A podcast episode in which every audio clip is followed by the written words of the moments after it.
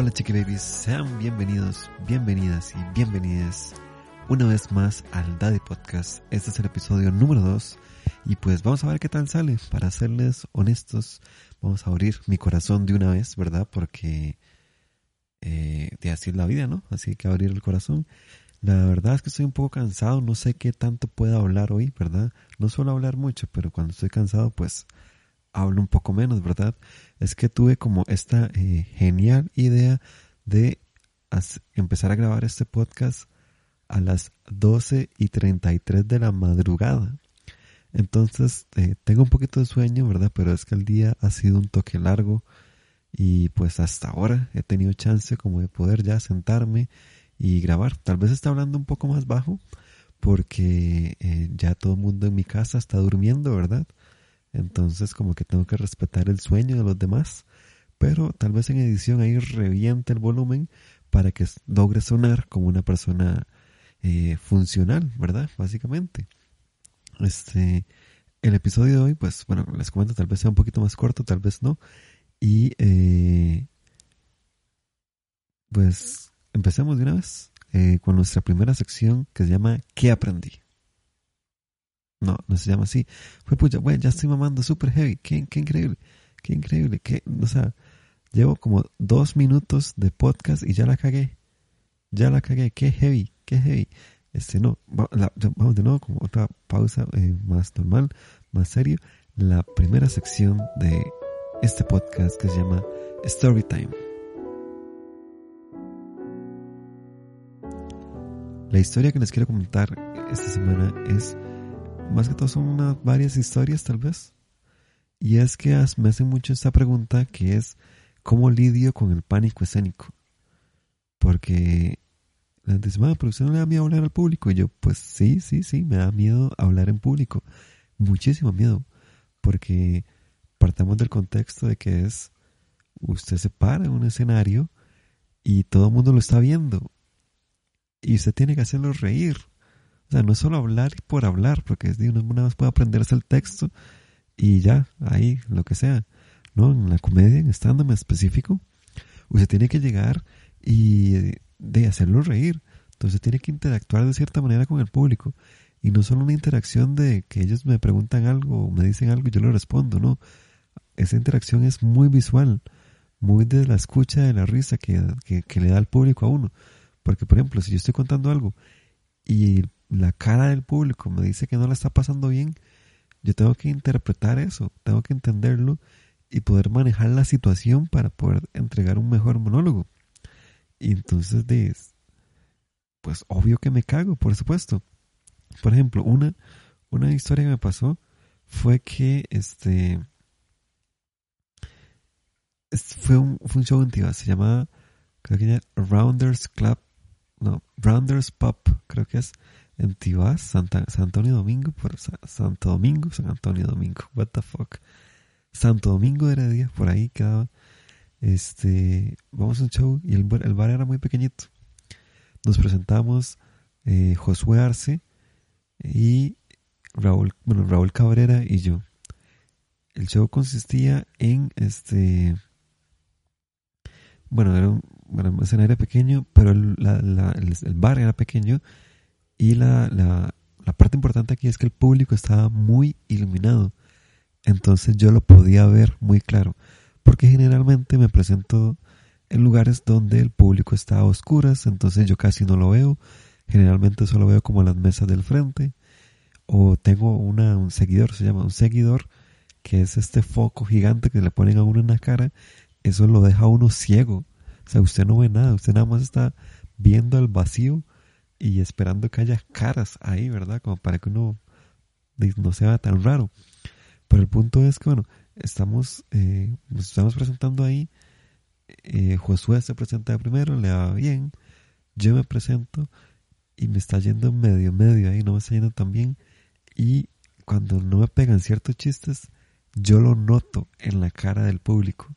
Esta cara de seriedad, esta cara de culo, ¿verdad? Que se, que se ponen y yo me voy como encogiendo de cierta manera, me voy haciendo como para atrás y, y el público lo nota, el público nota que yo soy incómodo, que yo soy nervioso y en mi caso era porque yo ya venía como tan acostumbrado a no ver al público que ahora al verlo y enfrentarlo me cagó un montón porque no sabía qué hacer con ello, no sabía cómo lidiar.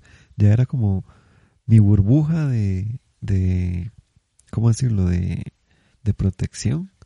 Ya se había desvanecido y de, era horrible, ¿verdad? Porque no sabía qué hacer. Entonces, bueno, eh, otro momento, otra historia que pasó así como similar a esta, eh, fue la primera vez que hice stand-up. Igual fue ahí en Firehouse, Tibas, bar que ya no existe. Y eh,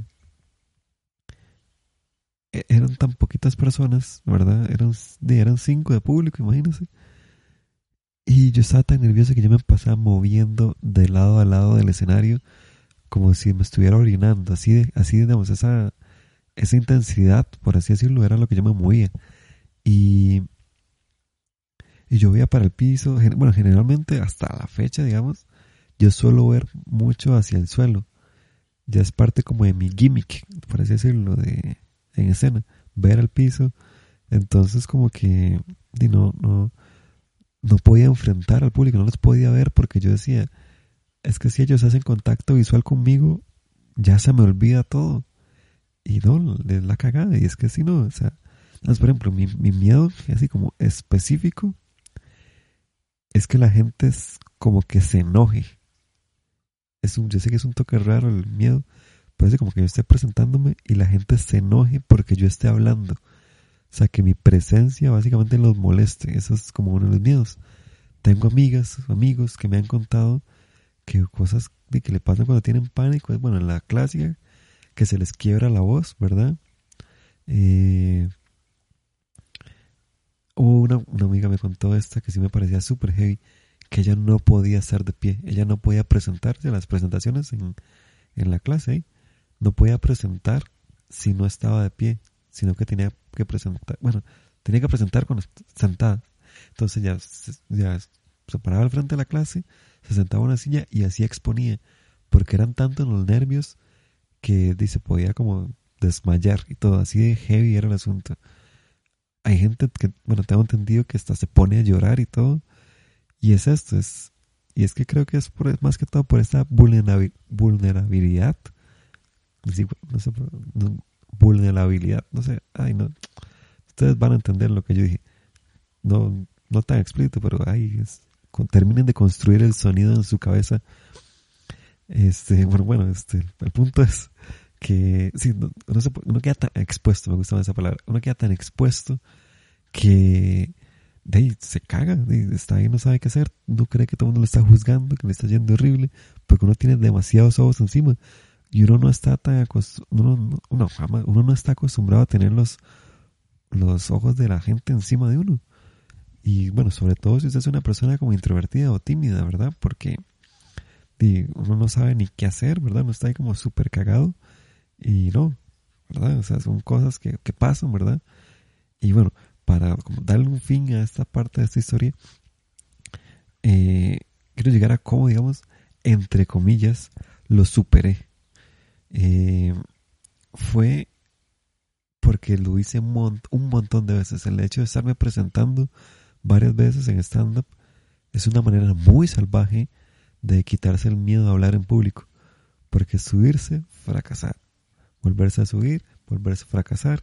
Y así otro millón de veces hasta que usted ya llega a un punto donde le va mal y usted dice, bueno, ok, Dino, qué mal, lástima, pero pues, ahí, eh, lo vuelvo a intentar en otra ocasión y no va a pasar nada.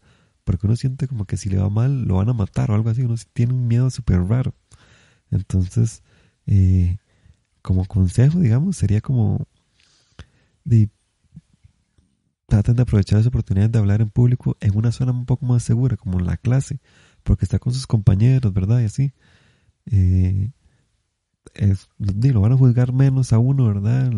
tal vez solo el, el único, la única persona que lo juzga es el profesor o la profesora que dice que le pone la nota, pero digo, en realidad los compañeros no, no son tan hostiles porque podría decir que la mayoría, un montón de gente tiene miedo a hablar en público, ¿verdad? Entonces, de, ¿verdad? Ahí les dejo ese tip. Y otra cosa, bueno, que quería añadir es que, digamos, por ejemplo, eh, a veces eh, la gente cree que porque ya uno habla en público, uno hace stand uno no tiene miedo. Hay un montón de contextos en donde yo ni siquiera puedo agarrar un micrófono porque me cago. Uno de ellos es como ser animador, así como de eventos. Una vez en, una, en el TEC en específico, eso sí me siento un toque mal por esto, por cómo reaccioné. Eh, estaban como anunciando una, una, ahí en el pretil, digamos, estaban como anunciando un evento y me dicen, hey, usted que es comediante, anúncialo. Y me dan el micrófono. Yo hice una cara de desprecio y le dije, no, yo no hago eso. Y me fui. Cuando iba caminando ya como que analicé lo que dije y fue súper diva, digamos, mi reacción de, ay no, yo no hago eso, yo no soy digno. Eso no es digno para mí, ¿verdad? Y este, fue, fue muy raro. Y después ya, ay, bueno, al, fin nunca me disculpé el mae, pero igual no importa. Este, el punto fue que para mí era, me daba tanto miedo llegar en un micrófono y decir, hey, vengan a tal evento, porque yo eso no lo hago, yo nunca, yo no estoy acostumbrado a, a ser el centro de atención de esa manera, porque la forma en que ya me acostumbré, en que ya no me da miedo, es un contexto un poco más tranquilo y controlado, que estoy en un escenario, tengo un micrófono y el público está sentado viéndome, no en, una, en un pretil donde todo el mundo va caminando y yo tengo que llamar la atención. Entonces hay un montón de contextos que, que todavía tengo que trabajar y que todavía me dan muchísimo, muchísimo miedo. Pero bueno, esa es la parte de la, bueno, esta sección que se llama Storytime.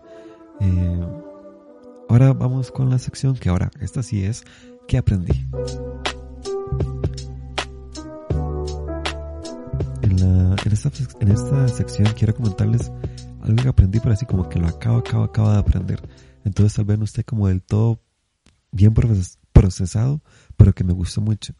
Y es esto de la, la idea que nos venden del amor, que en realidad solo del amor solo aprendemos de las películas, porque no es algo como que solemos hablar con nuestros papás o sí, si lo hablan con sus papás, pues qué cool, los envidio, y si no, pues entran en el 99% de la población que no hablan sobre eso.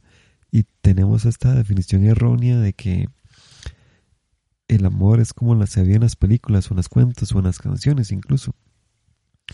Porque está esto de que, por ejemplo, en las películas está que nos enseñan a amar con una intensidad emocional muy grande y no con una calidad emocional. Me explico. Eh, la intensidad emocional es esto de que eh, veo a esta persona, me enamoro, siento algo súper bonito en mi corazón, siento que es the one, ¿verdad? Y, y me voy con todo, ¿verdad? Ya hago cosas súper estúpidas por esa persona porque esta es la persona indicada, es lo, lo que me va a hacer sentir bien, es lo que quiero. Y quiero apresurar todo porque lo que estoy sintiendo es demasiado bonito y, y quiero tenerlo para siempre, esa es como la meta. Entonces usted le pone toda, toda su intensidad para lograr y usted se siente muy, muy bien y es, y, digamos, si esa sensación que usted tiene es real, usted sí se está sintiendo bien, pero no sabemos si realmente eso es una calidad emocional sana, digamos, porque uno está tan, tan, bueno, se va con todo, ¿verdad? Y como que se manda de jupa, como dicen, eh, que no analiza muy bien los actos que está cometiendo. Entonces, bueno, como, y como lección, digamos que me quedó esto, ¿verdad? Es aprender a cómo tener una mayor calidad emocional. Eh, lo que se me ocurre es, tener nuestras prioridades claras, ¿verdad? Para poder enfrentar esta nueva relación con la seriedad y calma del caso, porque, bueno, como lo decía en el video que vi, una buena historia de amor es una historia, ya como real, ¿verdad? De persona, no de película. Una buena historia de amor es una película, es una historia que es tan aburrida que no se podría hacer película. Y es aburrida porque lleva todo un proceso que va poco a poco y se va construyendo, porque, bueno, no sé si es una frase cliché, pero que el amor verdadero se construye, no está ahí, ¿verdad? Sino se va construyendo. Entonces eso, y que si uno tiene una relación interpersonal ahí, irla construyendo poco a poco con tal de lograr pues de una una una calidad emocional muchísimo mejor. Entonces, bueno, eso fue lo que aprendí esta semana. Bueno, esta semana no está, estas hace dos horas, ¿verdad? Básicamente. Pero no, es lo que les quería decir. La otra sección, este, la otra sección candente, que no candente, en realidad no es tan candente realmente, pero es la sección de preguntas sin filtro. Esta pregunta, este, va para leerla por acá, me la hizo eh, Frank Herrera, escritor. Él es, pues, eh, un escritor, ¿verdad? Como bien dice su nombre de usuario. Eh, y me hizo la pregunta que va un poco relacionada con, con, la historia de la semana. Y es, este, ¿cuál, ha sido, la pregunta es, ¿cuál ha sido el público más intimidante al que se ha presentado? Pues tengo dos, dos en específico. El primero de ellos, que me dio mucho miedo, fue eh, la primera presentación en el Festival Internacional de Stand-Up. Eso fue en el año 2017. Era la primera vez que me presentaba frente a 600 personas. Yo estaba tan cagado, pero es que ustedes no tienen ni idea. O sea, yo estaba sentado, digamos, como estoy aquí sentado ahora en este momento, bueno, tal vez un poco más heterosexual o heteronormado. Y eh, no, es, ok, acaba de pasar una moto a las 12 y 50 de la mañana, todo bien, no me da miedo. En realidad sí tengo miedo, este, si me muero, pues va a quedar un video, no importa. Ya se fue la moto que he dicho. Este, bueno, eh, cero, eh, Festival Internacional de Stand Up Comedy 2017, frente a 600 personas, estaba muy cagado. Yo estaba sentado en una banca, estaba susurro presentándose. Después de susurro seguía yo. Y ya estoy, ya estoy, ya era el momento de no, ya ahora sí, ya toca presentarme. Y estaba tan cagado que no me podía levantar de la silla. O sea, no, me funcionaban los pies. Sí, básicamente nunca había tenido esa impotencia corporal, ¿verdad? Que di que no, que no funcionara esa parte de mi cuerpo ahí. Yo, what the fuck, man, no me puedo mover. Y yo me subí tan cagado y por dicha todo se tranquilizó en el momento que escuché la primera risa. Y por dicha yo llevaba un chiste corto de inicio. Entonces, que estamos hablando que los primeros 20 eh, segundos yo hice reír a la gente y al escuchar esa risa ya me tranquilizó un montón porque ya por lo menos para mí era, bueno, ya los hice reír una vez, ya estoy bien. Ese era como uno de mis miedos, pero que por dicha ahí salió súper bien, ¿verdad? Y todo tranquilo, ¿verdad? Este, y el otro público intimidante, ese sí fue, este yo creo que entra también como en la categoría de los peores shows que he tenido en mi vida. Fue en el Hotel Marriott en Belén. Me hace, bueno, me da una contratación privada que eh, de la idea era que yo me tenía que presentar como frente a 300 personas y eh, bueno, antes, en el proceso de contratación, ¿verdad? Eh, yo establezco ciertas reglas que se deben seguir para que el show sea, sea de buena calidad, ¿verdad? Eso no es por diva ni nada, es más que todo para poder ofrecer un producto que se pueda consumir como se debe, porque a veces las empresas, para serles sinceros, a veces las empresas eh, lo contratan a uno y les ponen unas condiciones de mierda, ¿verdad? Que uno no, o sea, ni el comediante más gracioso del mundo puede hacer reír así. Entonces, por eso uno como comediante debe establecer ciertas reglas que las empresas deben cumplir porque son reglas, ¿verdad? Y así sea un espectáculo, ¿verdad? Un espectáculo correcto. El asunto es, por ejemplo, una de mis reglas, les comento, es que yo no me puedo presentar si la gente está comiendo. Porque eh, cuando usted está comiendo, o usted lo que le importa es comer, no le importa ver un mae hablando mierda. Es, es casi como hay una función básica del ser humano, se podría decir. Usted solo está preocupado en comer y punto. No le importa si ya alguien está hablando. Es que todavía un músico de fondo, la música acompaña. En cambio, un contando chistes ¿de qué lo va a acompañar a uno? Porque uno no, porque para entender el chiste usted ocupa poner atención y su atención está en la comida en ese momento. Entonces por eso es una de las reglas. Pues este, el Hotel Marriott eh, básicamente lo que hizo fue que yo me presenté en el almuerzo de sus empleados y eh, no era como que todos estaban sentados, sino que conforme iban avanzando las, de los minutos, como que cada 10 minutos, entraba un nuevo grupo de gente, un nuevo grupo de empleados que iban a su turno de almorzar. Entonces estoy yo ahí en un escenario y a cada rato entraba gente para servirse del buffet que les habían dado, ¿verdad? Porque era una actividad ahí como para los empleados. Entonces esto que yo estoy hablando, ¿verdad? Contando mis chistes de mierda y nada más escuchan los tenedores donde están golpeando los platos, donde están sirviendo, gente cuchicheando ahí, gente hablando, gente riéndose de otra cosa que no soy yo, básicamente. Y no, ya tenía que hacer media hora, me contrataron para media hora. Y yo hice 17 minutos. Fue lo que, ah, así lo fue, fue lo que soporté. Porque era esto de que eran 17 minutos de cero risas cero risas. Y después pasa este momento súper incómodo de que yo nada más veía a la gente y estaba comiendo y yo nada más hablaba como a la nada. yo, yo nada más tenía la mirada perdida porque yo quería como tratar de, eh, ¿cómo decirlo? Eliminar, eliminar el dolor que estaba sintiendo porque es muy humillante, es muy, muy feo. Y lo que hice fue básicamente, bueno, eh, estoy ahí como contando chistes, a veces ni siquiera los terminaba. O sea, yo contaba un chiste como bla, bla, bla, y cuando voy a decir la parte del chiste, veía que la gente estaba tan distraída que ya nada más me quedaba callado y después cambiaba de tema. Hacía lo cochino, ni siquiera hacía una transición. Y la gente no se, daba, no se daba cuenta que yo ni siquiera dije el chiste, porque así de mal me estaba yendo. Y toca una muchacha, nada más hace, como, ¿verdad? Como callando a la gente. Y, y yo me quedo como, fuck, ok, ya me está callando esta muchacha y pega un grito ahí como frente a toda la sala y no se pueden hacer silencio, quiero escuchar al comediante, le quiero poner atención.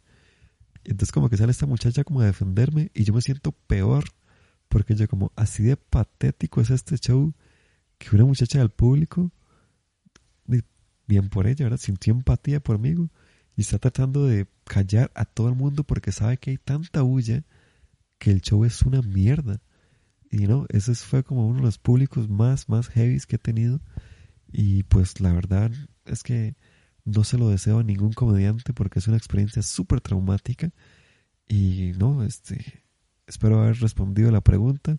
Frank Herrera, escritor. Sin más, vamos con la sección sensación. Ah, no, ese es el eslogan del PIC eh, con su picabún, algo así es. Eh, no, vamos a ver con la sección eh, más polémica del podcast, que es el horóscopo, de mierda. En esta sección, pues, les quiero comentar que, bueno, Aries, Aries, el horóscopo de esta semana para vos, es que, bueno, la posición astral de esta semana te impulsa a tomar decisiones.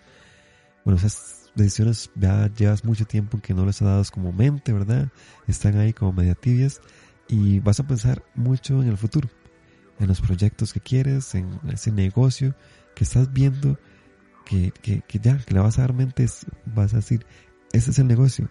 Y la verdad es que no es el negocio. Te vas a endeudar, todo se va a ir a la mierda.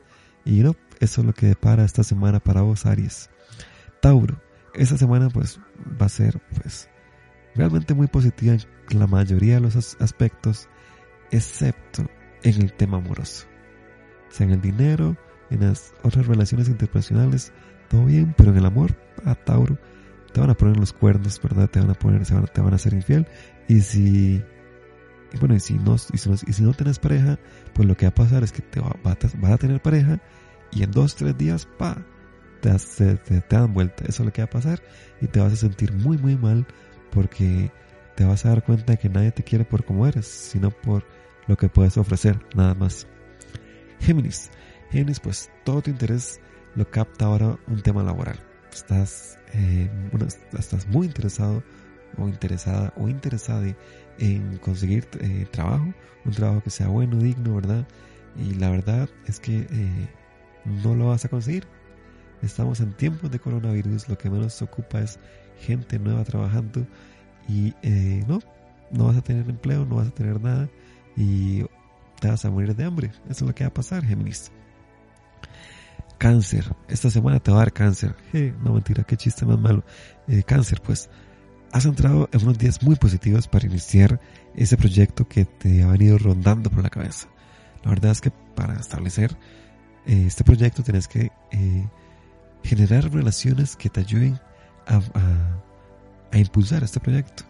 Esas relaciones lo que pues te van a hacer es que te van a apuñalar, te van a estafar como nunca antes te han estafado y tu proyecto va a fracasar, se va a hundir con todos tus sueños.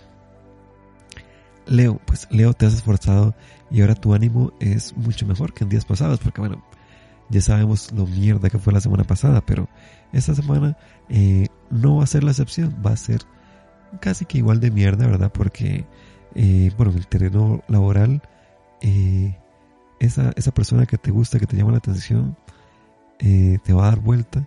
No, te, te va a dar vuelta, se podría decir, porque no te va a poner atención y te va a romper el corazón, de cierta manera. Ya sea haciéndote infiel o dándote un dato que para vos es muy importante y, y no, eso es lo que va a pasar. Te va a ir muy, muy mal esta semana también. Virgo, pues, tu signo, pon atención, Virgo, tu signo está recibiendo en estos días muchos beneficios del sol y de la luna, porque estás sintiendo una necesidad enorme, una necesidad enorme de, eh, eh, de reforzarte con mucha energía. Pues lo que va a pasar es que te vas a electrocutar en la ducha y este va a ser un poco humillante porque vas a, básicamente vas a quedar ahí desmayado en la ducha chingo con la ducha cayendo de agua fría verdad y no va a ser muy humillante va a ser muy humillante. Espero que eh, alguien te, te, saque de la ducha verdad que y que no muras de hipotermia. Eh, Libra, Libra, Libra se avecina una semana un poco complicadita realmente porque te va a picar eh, un bicho como en el culo, pero no en la nalga, sino como en el ano, digamos. Entonces va a ser muy incómodo porque vas a pasar toda la semana rascándote el ano y tus dedos van a oler a caca y pues toda la interacción que vas a tener con la demás gente. Ah, una semana de mierda, literalmente. Escorpio, Escorpio, esta semana pues te sentirás invadida por un espíritu y no el Espíritu Santo, o sea, no es como que te vas a embarazar, ¿verdad? Sino que un espíritu como endemoniado y vas a empezar a hablar en latín, ¿verdad? Y eh, vas a asustar a todo el mundo, entonces todo el mundo se va a alejar, nadie te va a querer y pues ya los exorcismos como que ya están pasando de moda y pues te vas a quedar con el demonio ahí para siempre. Sagitario, pues se avecinan unos días con mucho movimiento porque pues vas a tener mucha energía durante el día y durante la noche. Entonces no vas a poder dormir. De aquí al viernes vas a estar sufriendo por el insomnio enorme que vas a tener, ese dolor de cabeza, ese dolor de estómago, ese dolor de todo, te va a doler partes del cuerpo que ni siquiera sabías que te dolían. Capricornio, Capri, ay, Capri de mi corazón, estás en un momento pésimo, un momento pésimo de tu vida y porque no, te, no, se bueno, no te vas a poder relacionar con las personas. O sea, esta semana tus habilidades sociales se van a ver del culo, básicamente vas a, cagarla no sé cuántas veces, pero la vas a cagar mucho. Y vas a perder amigos. Y no, este, eso es lo que va a pasar. Eso es lo que va a pasar. Lo siento por vos, Capri, pero este. Así, eso es lo que dice el horóscopo. Aquí esto yo lo estoy leyendo de una fuente súper confiable que es mi mente, digamos. Así funcionan estos astros. Acuario. Acuario, pues no todos son buenas noticias, ¿verdad? Hay cosas buenas y cosas malas. Esta semana van a haber unos cambios positivos en el ámbito laboral, sobre todo. El ámbito laboral va a ser como, uy, qué bien. Entonces te van a dar un nuevo empleo, ¿verdad? Y este vas a estar feliz porque eh, te va a generar un ingreso. Y este ingreso te va a llegar a invertir. Y la inversión que vas a generar va a ser horrible. Te vas a endeudar demasiado y todo, todo, todo lo que tenías pensado no va a funcionar. Se va a ir todo para la mierda y pues muchos éxitos. Ojalá que la mierda sea bonita. Y por último, Pisces, Pisces, en estos días vas a sentir un despertar de la conciencia espiritual. En pocas palabras, te vas a volver más pachamámico y este, vas a expandir tu mente. y de esta manera vas a tener como una atracción muy, muy chida con las demás personas a nivel mental, pero te va a llevar a tener problemas mentales. Te vas a conectar con demás gente, pero vos vas a tener problemas mentales, te va a dar esquizofrenia y otros trastornos de personalidad horribles que no se los deseo a nadie, pero esta semana es donde van a estallar.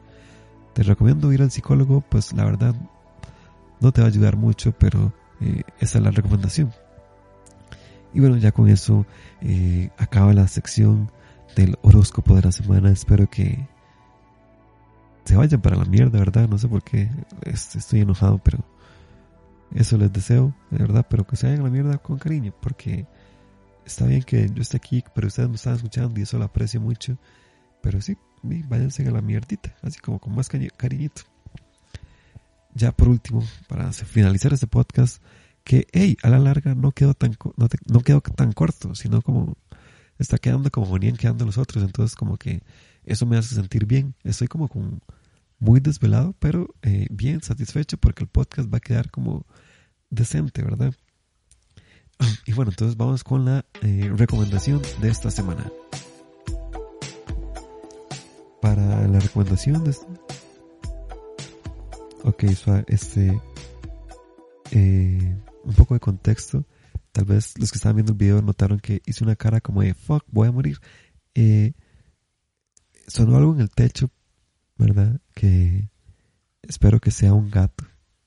Así como genuinamente espero que sea un gato y no pues eh, el mismísimo Satanás porque sonó horrible, sonó horrible y pues eh, como que mi corazón está como muy acelerado, como cuando veo mi crush, ¿verdad? Algo así, pero Satanás no es mi crush y este, me dio un poquito de miedo, ¿verdad? Y yo aquí a la una de la mañana despierto. Y pues, eh, hola, que sea un gatito, que sea el Michi ahí, que esté haciendo de las suyas. Y no, eh, ya continuamos, continuamos, tratamos de alegrar este momento tan tenso que se acaba de generar. Y pues, lo que le quiero recomendar esta semana es eh, básicamente todos los productos audiovisuales, musicales, cómicos que genera Donald Glover. Donald Glover es un maestro súper polifacético. Este man tiene 35 años, es bueno actor, es comediante, es cantante, es guionista, es productor, es director, es rapero y es DJ.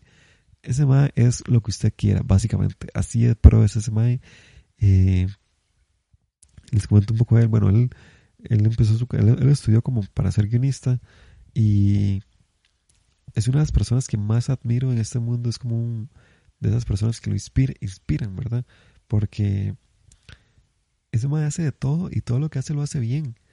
Y tiene una filosofía de trabajo que es como muy interesante porque es esto de que cuando él encuentra algo, como que va por etapas en su vida, cuando él encuentra algo, lo hace con demasiada pasión y por eso entrega unos excelentes resultados. Por ejemplo, eh, una, de sus, una de sus primeras eh, ¿cómo decirlo?, productos, ¿verdad? Que, estaba, que ofreció uno de sus primeros artes, ¿verdad? Fue unos sketches de comedia en YouTube. Él los ponía tanto amor, tanto bien, que le fue muy bien. Empezó como a tener muchos éxitos. Y eso lo llevó a, trabajar con la gente de Terry Rock, una serie que fue muy famosa en su momento. Y ahí empezó a escribir. Ahí fue uno, estuvo participando ahí. Y de hecho eso, bueno, a los 23 años, fue nominado para su primer Emmy. Entonces imagínense, esa mamá de todo carajillo y ya siendo nominado a un Emmy. Este, este madre también, bueno, es eh, músico. En la música se conoce como el Childish Gambino, ¿verdad? Por si no lo sabían, ¿verdad? Eh, este, el madre pues hace como música rap, ¿verdad? Tiene muy buenas canciones. Este, suave un toque voy a hacer un corte aquí porque eh, hay alguien afuera hablando y está hablando de una manera muy tenebrosa. Entonces no sé si es, bueno, que el diablo, ya Satanás, bajó del techo y, y está ahí como... Entonces, bueno, ustedes, los que están viendo el video como atrás mío, está como la cochera y ya sigue de la acera. Se siente como que está hablando en la acera ahí. Y pues tengo miedo, tengo miedo. Este, espero que este podcast pues lo, lo pueda publicar, ¿verdad? Y, y si no, ahí va a quedar una grabación en mi computadora donde a los últimos minutos yo me cagué y morí, ¿verdad?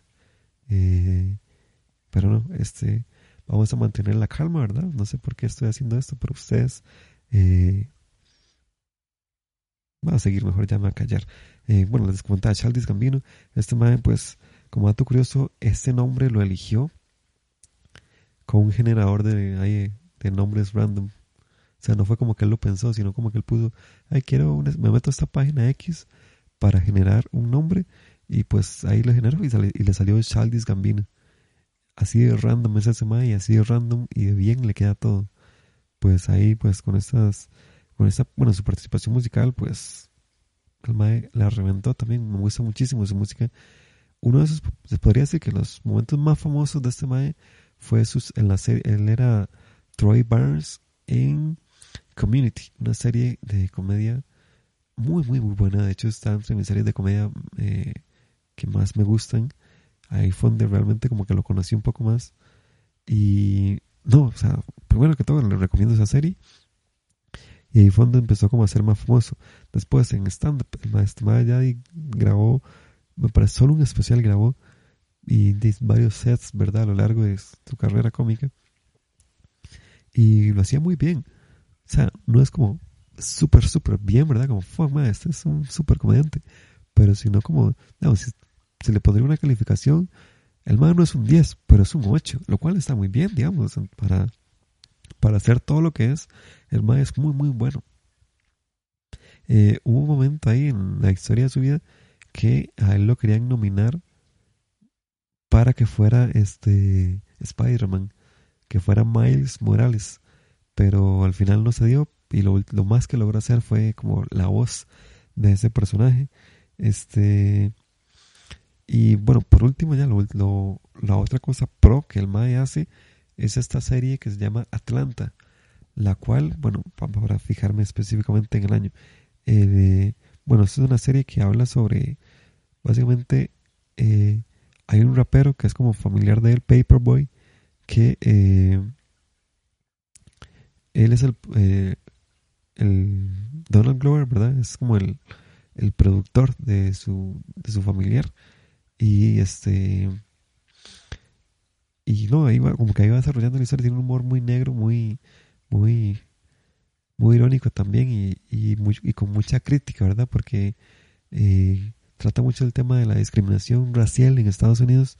Y pues no, con esa serie fue en el año 2017 que ganó un Globo de Oro a Mejor Serie de Comedia, algo así fue. Globo de Oro o Emmy, pero el punto es que ganó un, premio y no, pues el maestro simplemente eh, la revienta en todo lo que hace y, y no, quiero que, que, que, sigan su trabajo, ya sea su música como el Childish Gambino, su comedia como Donald Glover, sus participaciones también en películas y series y ahora como protagonista y director y escritor de la serie Atlanta. Esa serie la pueden ver en Netflix, ya tiene dos temporadas y no, es muy muy buena. Bueno, eh, bueno Chick Babies, eso fue como el episodio de esta semana. Como pudieron ver, este episodio fue un poco más eh, tranquilo tal vez y un poco más este eh, paranormal, ¿verdad? Por, por, todas esas cosas que pasaron que me hicieron eh, asustarme un poco.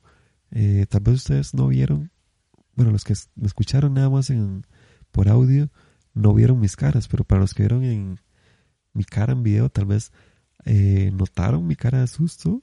Y si no la notaron, pues eh, creo que tengo eh, problemas para proyectar mis emociones faciales, ¿verdad?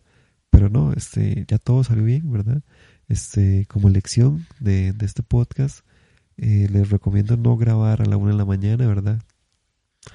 Es porque suenan cosas muy raras en la calle y no, después uno se caga, como yo me cagué. Y no, este, espero que hayan disfrutado de este podcast. Espero que lo compartan, ¿verdad? Eh, me, ayuda muchísimo en realidad cuando lo comparten. Valoro muchísimo eh, todo el apoyo que me están dando ahí.